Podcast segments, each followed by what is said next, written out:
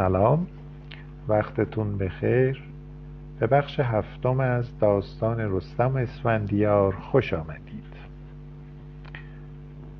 از شاهنامه و منابع مشابه آن چنین برمی آید که گشتاس پادشاه محبوبی نبوده. برعکس اسفندیار که همه عوامل محبوبیت را در خود جمع داشته است. گشتاسب اگر خود را متزلزل نمی‌دید با چند کلمه سعایت پسرش را به قل و زنجیر نمی کشید سؤالهایی که پادشاه از جاماسب درباره اسفندیار می کند به لحنی است که گویی انتظار جواب نفی را در خود دارد. آیا عمر او دراز خواهد بود؟ به شادی خواهد زیست؟ تاج بر سر خواهد نهاد. پاسخ همه این سالها منفی است و چون جاماس می‌گوید که مرگش در زابلستان به دست رستم خواهد بود پادشاه می‌پرسد که اگر به زابلستان پای ننهد چطور؟ بلا از او دور خواهد گشت و باز جاماس می‌گوید نه. و او خیالش راحت می شود و به فکر ترتیب کارها می افتد. در اینجا سوالی پیش می آید و آن این است که آیا جاماس جوابها و مضمون پیشگویی را بر وفق دلخواه شهریار ترتیب نداده است آیا نه این است که او سفر سیستان اسفندیار را به گشتاسب القا کرده قرائنی هست که پاسخهای جاماسب آری از حساب شدگی نیست. از نظر او و گشتاسب هر دو جایی که بشود تصور کرد که اسفندیار برود و برنگردد سیستان است. تشت گشتاسب چنان از بام ها افتاده که حتی سپاهیان اسفندیار هم از کنه قضیه بیخبر نیستند. هنگامی که نخستین بار رستم را کنار هیرمند می‌بینند پچ در میان آنها میافتد که شهریار برای نگاهداری تاج و گاه پسر نامدارش را به دست این مرد به کشتن خواهد داد و او را سرزنش می کنند که هرچه پیرتر می شود حرس دیهیم در دلش افزونتر می گردد اما پرده رسوایی گشتاسب از زمانی دریده می شود که تابوت اسفندیار را می آورند ایران همان حالتی را باز می یابد که هنگام رسیدن خبر مرگ سیاوش داشته بود. با این تفاوت که با این بار گناهکار نه شهریار یک کشور دشمن بلکه پادشاه ایران است. قلقلهای برپا می شود و کشور در آستانه شورش قرار می گیرد بزرگان دربار او را متهم می کنند و می گویند سرت راز تاج کیان شرم باد. پسرش پشوتن که تابوت را با خود آورده چون پدر را می‌بیند رویش را بر میگرداند و بانگ می‌زند پسر را به خون دادی از بهر تخت. دخترانش به هافرید و همای همان اتهام را با سراحت بیشتر ادا می کنند که نه سیمرغ او را کشت نه زال و نه رستم. گناه از توست که فرزند کشتی و این کاری است که هیچ شهریاری پیش از تو نکرده بود. گناه گشتاسب جرم رستم را می پوشاند. هیچ کس از سیستان کینه در دل ندارد یا حرفی از انتقام بر زبان نمی آورد. رستم را کسی می دانند که ناخواسته قربانی هوس و آز شهریار شده است.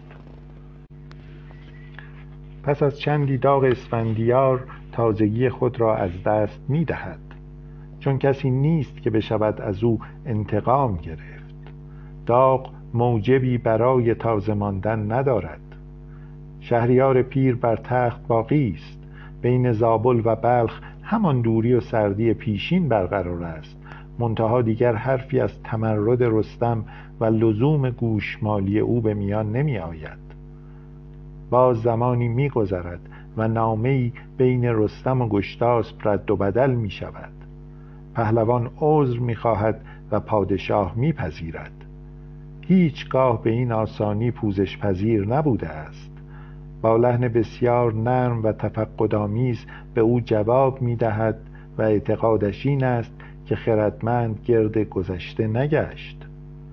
به او اطمینان می دهد که تو آنی که بودی و زان بهتری و فرمان روایش را بر سرزمین زابلستان و هند تأیید می کند و از او می خواهد که از تخت و مهر و تیغ و کلاه هرچه می خواهد بخواهد.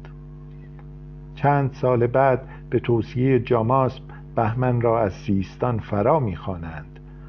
اوست که به قول وزیر باید گسارندی درد اسفندیار باشد. اما اینکه چرا گشتاسب نوهش را جانشین خود می کند و نه پسر دیگرش پشوتن را گویا خواسته است گناه گذشته خود را تا اندازه‌ای بشوید. از خانواده اسفندیار دلجویی کند و برای آن ننگ که آن همه در میان مردم بدنامی ایجاد کرده است جبرانی بیابد. رسیدن بهمن به پادشاهی اثر دیگری هم دارد و آن خواسته شدن کین اسفندیار است از خانواده رستم. اگر پشوتن جای پدر را می گرفت چه بسا که دست به چنین کاری نمی‌زد اما بهمن که فرزند است و جوان و از گذشت و بزرگمنشی پشوتن بی بهره نمی‌تواند از آن چشم بپوشد. بنابراین گشتاس به پیر با نشاندن بهمن بر تخت خواسته یا ناخواسته با یک تیر دو نشان می‌زند. نشانه دوم به ثمر رساندن آرزوی دیرین خود است که همانا تصویه حساب با خانواده رستم باشد. هر کس به مطالعه وضع گشتاس بپردازد از اختلافی که بین روایت ملی و روایت دینی درباره او می‌بیند دستخوش حیرت می شود کس دیگری در ایران باستان نمی‌شناسیم که دو نظر تا این حد متعارض دربارش ابراز شده باشد. دیدیم که در روایت ملی که در شاهنامه انعکاس یافته چه تصویر جانانه ای از او ساخته شده است؟ و این گشتاس به شاهنامه در روایت دینی همان کسی است که زرتشت پیامبر در زمان او ظهور کرده و او پشتیبان و گسترنده دین او قرار گرفته و زرتشت او را فرزند خطاب کرده و در اوستا یک گشت به او تخصیص داده شده. و کیگشتاس ایزدی کلام خوانده شده که بازو و پناه دین است و با گرز سخت از برای راستی راه آزاد جسته است. و زرتشت او و خانواده اش را دعا می کند و می گوید زندگی تو دراز باد نکو باد بلند پایه باد. و از اهورامزدا می خواهد که سایه او بر سر همه طبقات و جوامع گسترده باشد. باشد که از وجود تو و تن تو ده پسر پدید آید. سه در کسوت موبد و سه در کسوت جنگاور و سه در کسوت دهقان و پیشور و او را گشتاس به مقدس و پاک می‌خواند و می‌خواهد که او را قصری باشد با ده هزار پنجره بزرگ و ده هزار پنجره کوچک و در امان باشد از پیری و مرگ از پوسیدگی و ازمهلال و همواره بهرهور باشد از فراوانی گوشت فراوانی نان و فراوانی پوشاک تا آنها را بین مستحقان بخش کند. کسی که در روایت دینی بهترین شاهان خوانده شده در روایت ملی به مردی تنزل پیدا می کند که اسیر خواهش های مسکین خیش است و به تبهکاری رقبت نشان می دهد چرا چنین شده است؟ معمای گشتاسب را در همزمان بودن او با زرتشت باید جست. داستان رستم و اسفندیار در کنه خود یک داستان ضد زرتشتی است. به دلیل آنکه در آن باره گناه بر دوش کسی نهاده می شود که گسترنده دین است. پس خواه ناخواه این سوال مطرح می شده است که چه اعتبار بر دینی است که محتشم ترین معتقد آن یک پادشاه نیرنگ باز فرزند خوش باشد. البته روایت ملی در مشرق ایران تکوین یافته که مردمش آزاداندیشتر از غرب و جنوب ایران بودند. اما موضوع گشتاسب پیچیده تر از آن است که تنها این دلیل بتوان برایش جست. به نظر می رسد که داستان از تخیل کسانی مایه گرفته است که تمایلات ضد زرتشتی داشتند. داستان حاکی از بحران در دستگاه رهبری جامعه نومذهب ایران است. شخصیت هایی که از دربار گشتاسب در این ماجرا آمده اند هیچ یک سیمای پسندیده ای ندارند. خود گشتاسب به جای خود وزیرش جاماسب نیز که نماینده روحانیت است همدست او در زمین چینی قرار می‌گیرد و از آلودگی بر کنار نیست. اسفندیار با همه خوبیهایش منش بلند, بلند پروازانه و متزلزلی دارد که میل به سلطنت در او بر میلهای انسانی دیگر پیشی گرفته است. حتی شاهزاده بهمن رفتاری دارد که موجب کسب آبرو برای خانواده کیان نیست. این داستان بیش از هر داستان یا روایت دیگری از ایران پیش از اسلام مبین کشمکش بین تفکر مزدایی غیر زرتشتی و تفکر زرتشتی ساسانی است. دو صف نمایندگان خود را به نام رستم و اسفندیار روبروی هم قرار دادند تا یکدیگر را به محاکمه بکشند و ظرافت داستان در آن است که هر یک تصور می کنند که دیگری را محکوم کردند شخصیت دوگانه گشتاسب در روایت دینی و ملی می تواند نمودار تفاوت نظری باشد که در ادبیات مزدایی بر سر پادشاه دینی و غیر دینی وجود داشته است. نمونه پادشاه غیر دینی جمشید است. و نمونه پادشاه دینی گشتاسب.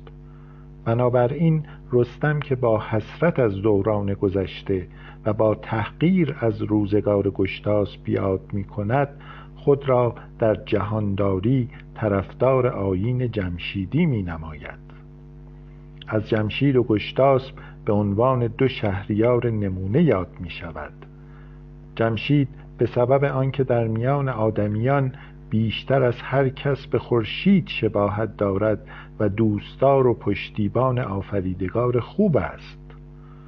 گشتاسب به سبب آنکه هوادار و گسترنده دین مزدایی است.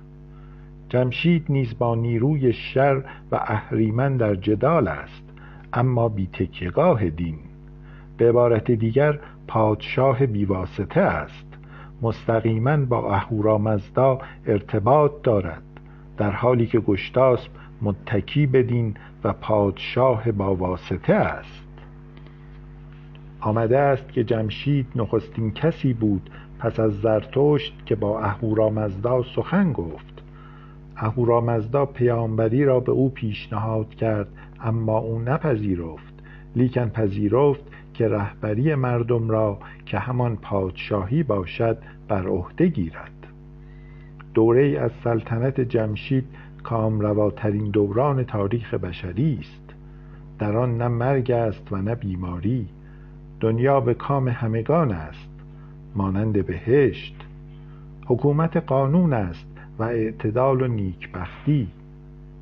به تعبیر مله پادشاهی و روحانیت در کنار هم به سر می‌برند بی آنکه با هم اشتراک پیدا کنند.